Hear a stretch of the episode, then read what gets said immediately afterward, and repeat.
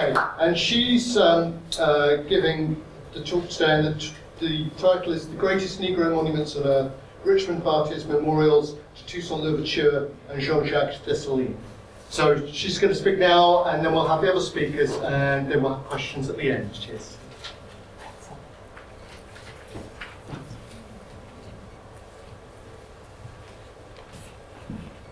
Thank you, and thanks for bearing with us for this long. There'll be more tea and wine shortly, I promise.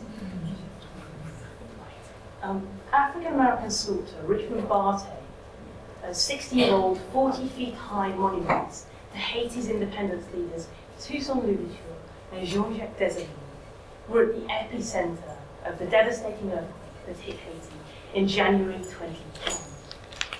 Yet the sculptures remain standing as other structures, including large sections of the National Palace, which can see in the background here, were razed to the ground.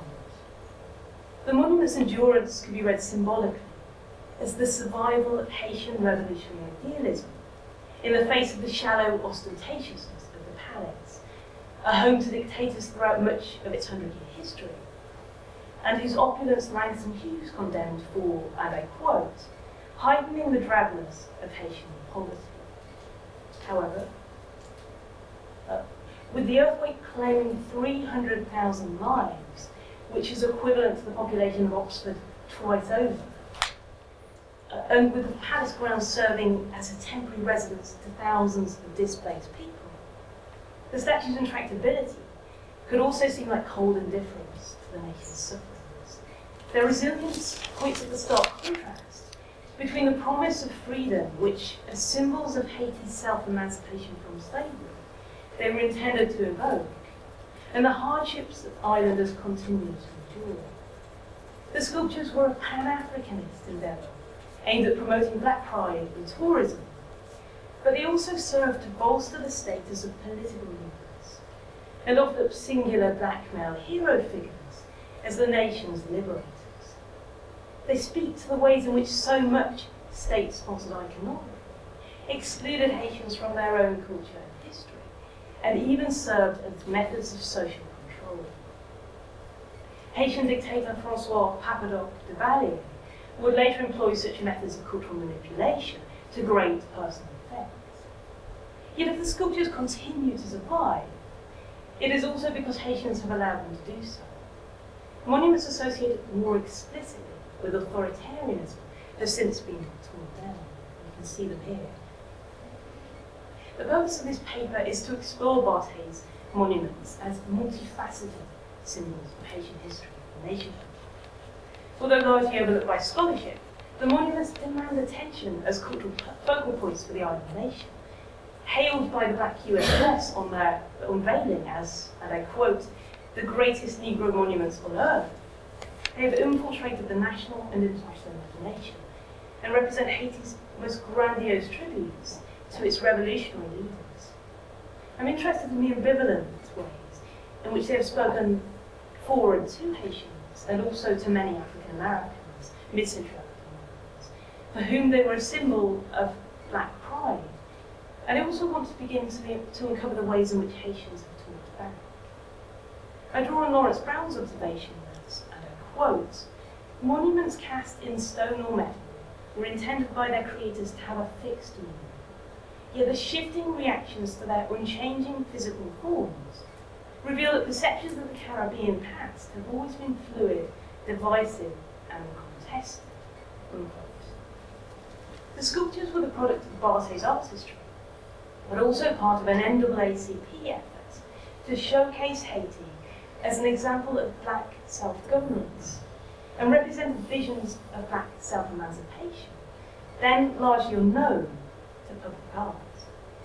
Equally, they were shaped by a touristic agenda that sought to sanitize Haitian folk culture and represented an attempt by political leaders to assert their own legitimacy through association with the nation's revolutionary heroes.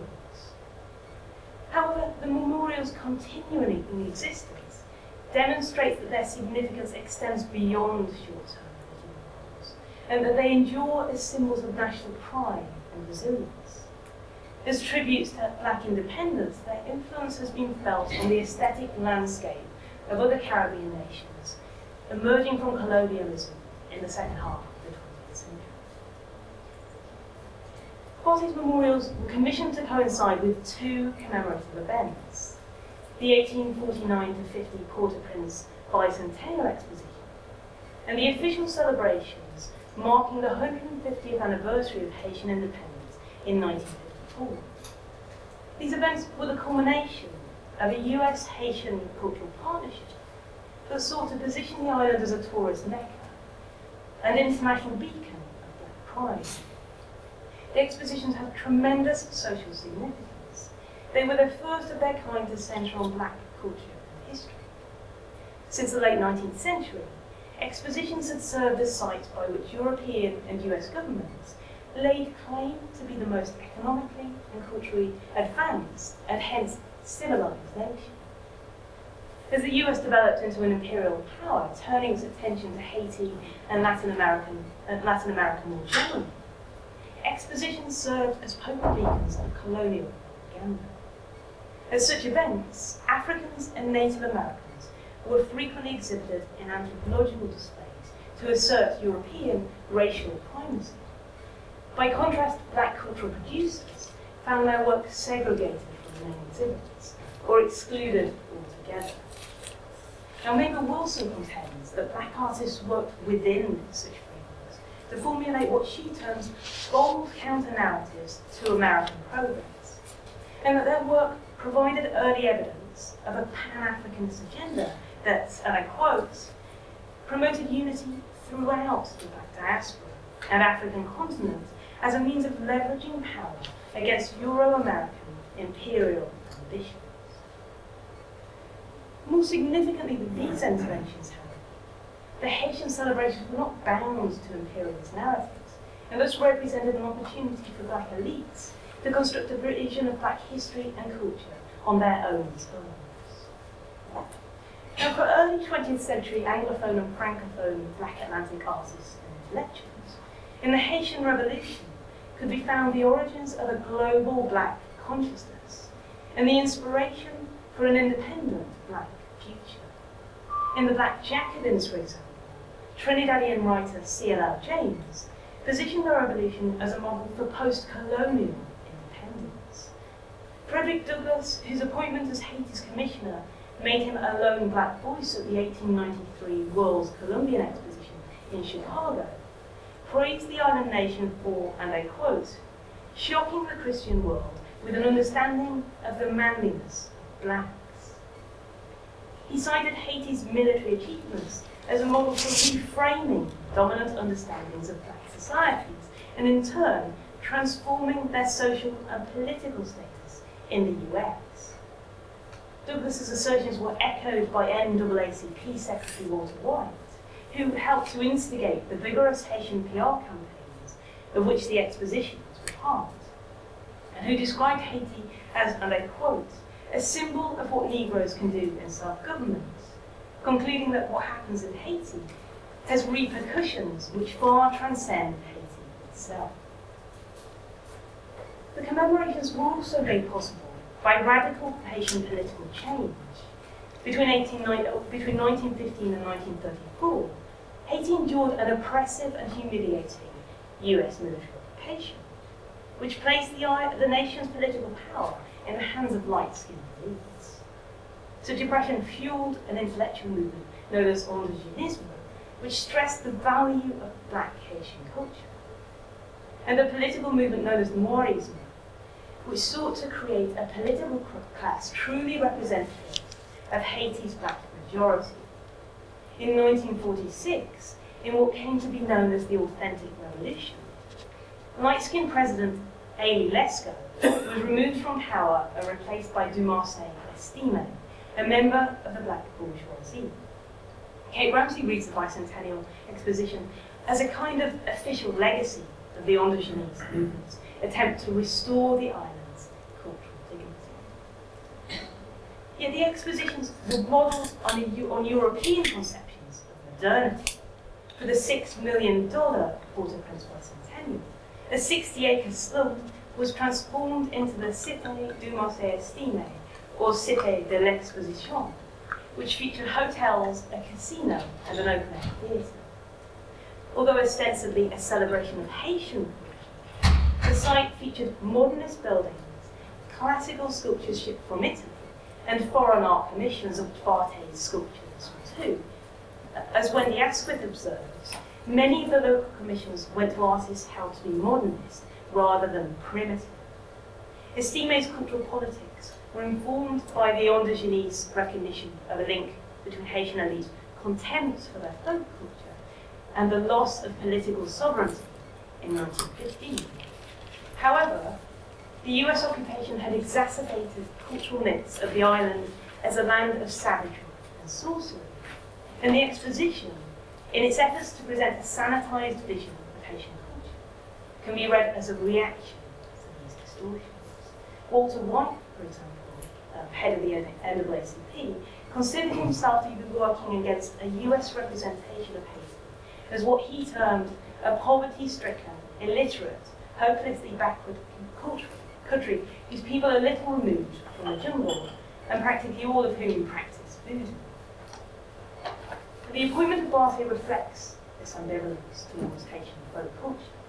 Barthe's Creole heritage, he was born in Bay St. Louis, Mississippi, and grew up in New Orleans, gave him an ancestral link to Haiti, and whilst working on the sculptures, he took up residence in Jamaica.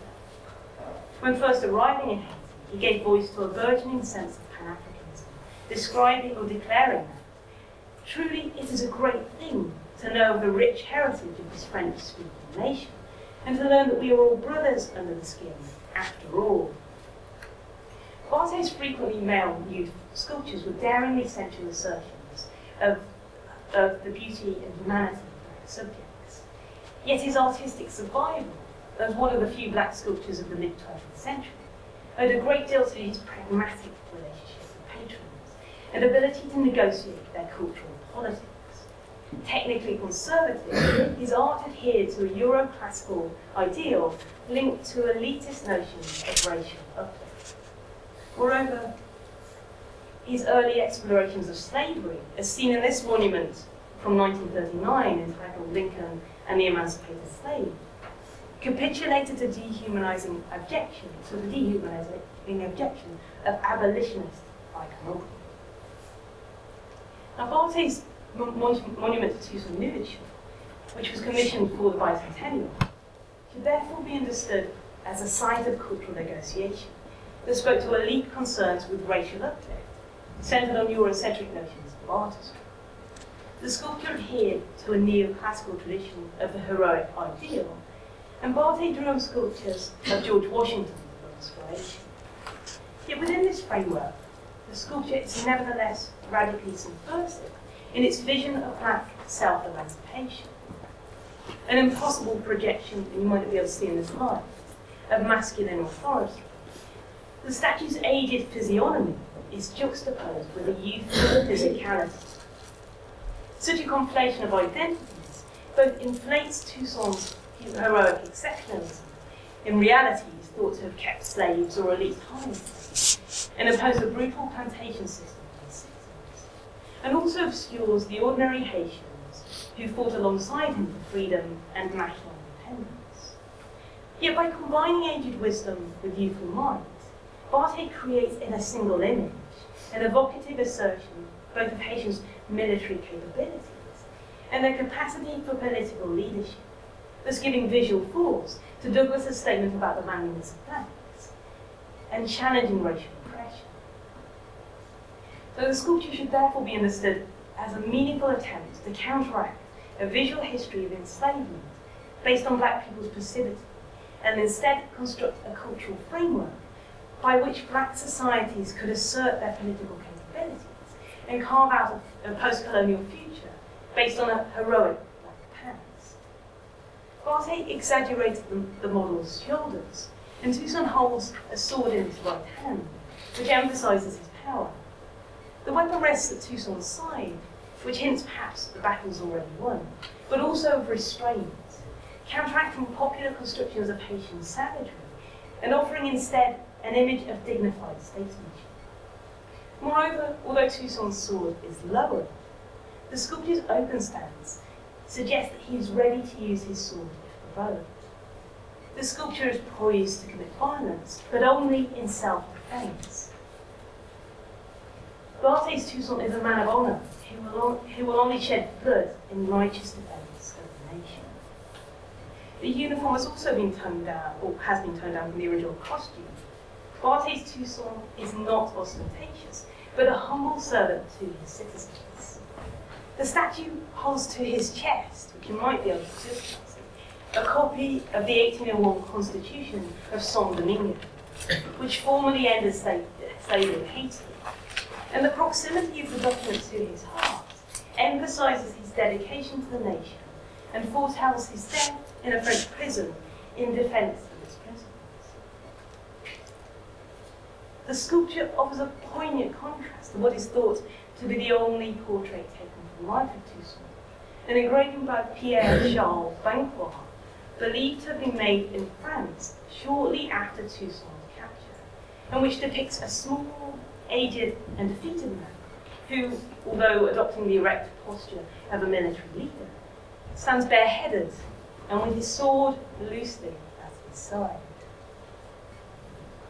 Moreover, although Barthes' sculpture adheres to Eurocentric notions of artistry, the choice of model indicates a deliberate attempt to foreground Toussaint's African identity, or African history.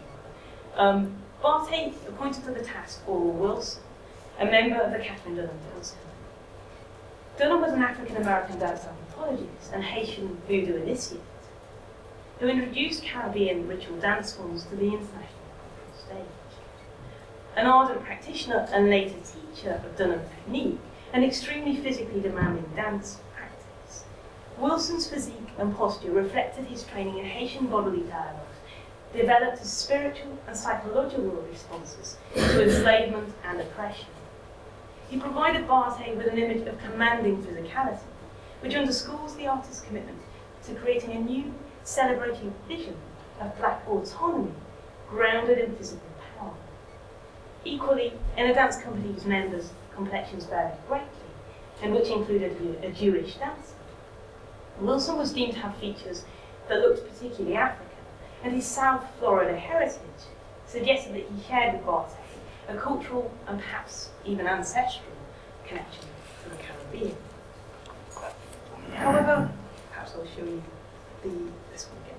Um, Barthes' aggrandized memorial to Toussaint could be read not simply as a pan-Africanist memorial for independence, but also as an act of cultural manipulation that set a pattern for the Duvalier's 29-year rule. By playing up Maurice's conceptions of heroic black leadership, the monument included the self-serving behavior of many members of the Noirist government and could be understood as a personal tribute to de Marsay steamer. David Lambert contends that, in the wake of radical political change in the post-colonial Caribbean, emerging elites drew on heroic imagery to assert their legitimate authority. Similarly, Barry Higson suggests that the creation of national heroes in post-colonial Jamaica may be read as a system of social control. Such assessments can be applied equally to mid-century Haiti, which underwent a similar shift from Eurocentric to Noirist government, governance after the US occupation. And Carlos Célius, who traces the exploitation of a mythological heroism back to Dessalines and Alexandre Pétion in the early 19th century, asserts that, and I quote, the portrait of the hero is central to the apparatus of power. Now, dancer Katherine Dunham, um, who had a relationship with Estime in the mid 1930s, later painted a portrait of a man who was devoted to ending child labour and to providing shoes, sanitation, and schooling for his citizens. She asserted that Estime's ambition was not for self, but for service. Yet she admitted in relation to certain of his actions as president, which included dissolving radical leftist parties, condoning the violence of his supporters, and attempting to extend his mandate that Concerning Dumarsais Estime, I am left in doubt about many things. Historian Matthew Smith emphasizes Estime's high sense of self-importance, concluding that, and I quote, the grandiosity of the exposition and the recognition he received from it definitely created illusions of grandeur. Now, such grandeur was reflected in other exposition artwork, which included brightly coloured mu- murals that trace a historical trajectory from Toussaint to Estime. However, we go. Uh, However, Estime's attempt to exploit Barthé's monument for self-aggrandizing purposes failed. The opulence of the exposition in the midst of economic depression, combined with poor ticket sales, led to the president's sudden downfall and prevented the sculpture from being placed in time for the bicentennial. Instead, it would be shipped alongside Barthé's monument to Dessalines four years later for the 150th anniversary celebrations of Haiti's independence from slavery. Yet if Barthé's memorial to Toussaint ultimately evaded direct association with Estime, his sculpture of Dessalines came to serve as a tribute to a new Haitian president, Paul Magloire, who was much more cynical than Estime in his treatment of Haitian folk culture, and whose brutal behaviour towards his opponents preempted the Duvalier dictatorship. Like the Port-au-Prince bicentennial, the independence event in 1954 was also a commemorative showcase of Haitian culture, presided over by Walter White and the NAACP. The celebrations, which included folkloric choirs, dance troupes, and a grand ball for 3,000 guests at the presidential palace, began at Gonaïves, the site of the signing of the Declaration of Independence, before moving to Port-au-Prince for a dedication of monu- monuments. The event attracted substantial US media interest, which bolstered African American pride. However, the celebrations masked the presence presidency that allowed the nation's light-skinned elite to reclaim its political prestige, and which exploited Haitian artistry whilst at the same time jailing and forcing. As Smith summarizes, and I quote, with Magloire, a new cultural context emerged in which black consciousness enjoyed limited support, and the celebration of Haiti's African heritage was seen as having little more than ceremonial value. Although Toussaint is much more widely celebrated outside of Haiti, Dessalines, who continued the revolution to its bloody conclusion in the wake of Toussaint's imprisonment and death in a, in a French prison, has far greater significance for ordinary Haitians, and he's the only revolutionary leader to be represented in the Voodoo Pantheon of Spirits. In a 1904 monument commissioned to mark the centenary of the revolution, Haitian sculptor Normil Charles depicted Dessalines holding two swords, and until its removal by US see it in this picture, um, carrying a national flag with the, motto, with motto, liberty or death, and to die rather than be in the, domination of power. Yet Barthé's is a physically distanced figure who speaks not to ordinary Haitians, but to Magloire's sense of grandeur. The sculpture, which depicts Dessalines on horseback, can be read as a deliberate tribute to Magloire, an ostentatious ruler who openly identified with Dessalines. The president was renowned for his military processions on horseback and instructed Barthé to construct an equestrian statue of Dessalines, effectively positioning himself as the model for the image.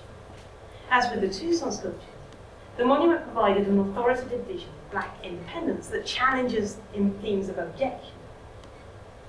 The original model for Dessalines, which you might just be able to make out in this picture, shows the leader with his sword aloft, preparing to lead his men into battle against the Napoleon's forces. Yet the finished sculpture was toned down, which perhaps signals Barthé's growing awareness of the cynical political purpose of his project. Unlike Toussaint, Barthé's Dessalines is neither a heroic warrior nor a cerebral politician. Instead, he raises his hand in an indifferent way that evokes the regal bearing of a distant European statesman.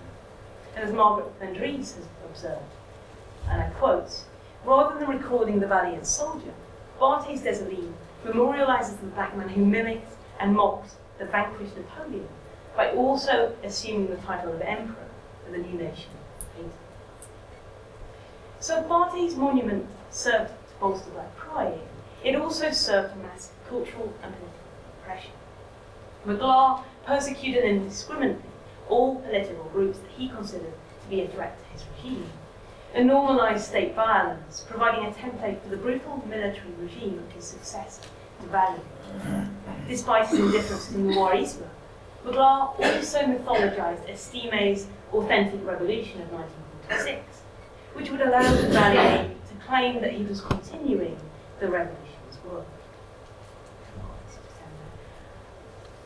Now, Barthé's sculptures began life as pioneering Pan-Africanist cultural endeavors that aimed to challenge dehumanizing constructions of enslaved men and women and carve out a new cultural legacy for black subjects. Radical in their celebration of self-emancipation, they provided a potent vision of freedom that asserted black society's right to self-governance in a world still underpinned by colonialism. Yet Barthé's romantic visions of heroic black male leadership occluded ordinary Haitians' contributions to independence and were co-opted by a post-US occupation generation of black presidents to bolster their power. The statues and the expositions of which they were a part set a pattern for culturally exploiting Haitian history for political gain, which would be adopted more fully by Duvalier, with the figure of Dessalines in particular becoming synonymous with the dictator. Nevertheless, the fact that they have endured beyond the regime underscores their contested status as sites of history and nation. Following the exile of Duvalier's son and successor, Jean-Claude Baby Duvalier in 1986, in a reaction to the cultural manipulation that characterized the Duvalier regime, monuments associated with the dictatorship were torn down throughout Haiti. Yet Barthé's sculptures and other statues dedicated to the Haitian Revolution were allowed to remain. Such tolerance of Barthé's works suggests that, independently of such short-term political self-interest, for many Haitians they remain highly symbolic sites of liberation and the possibility of a more hopeful.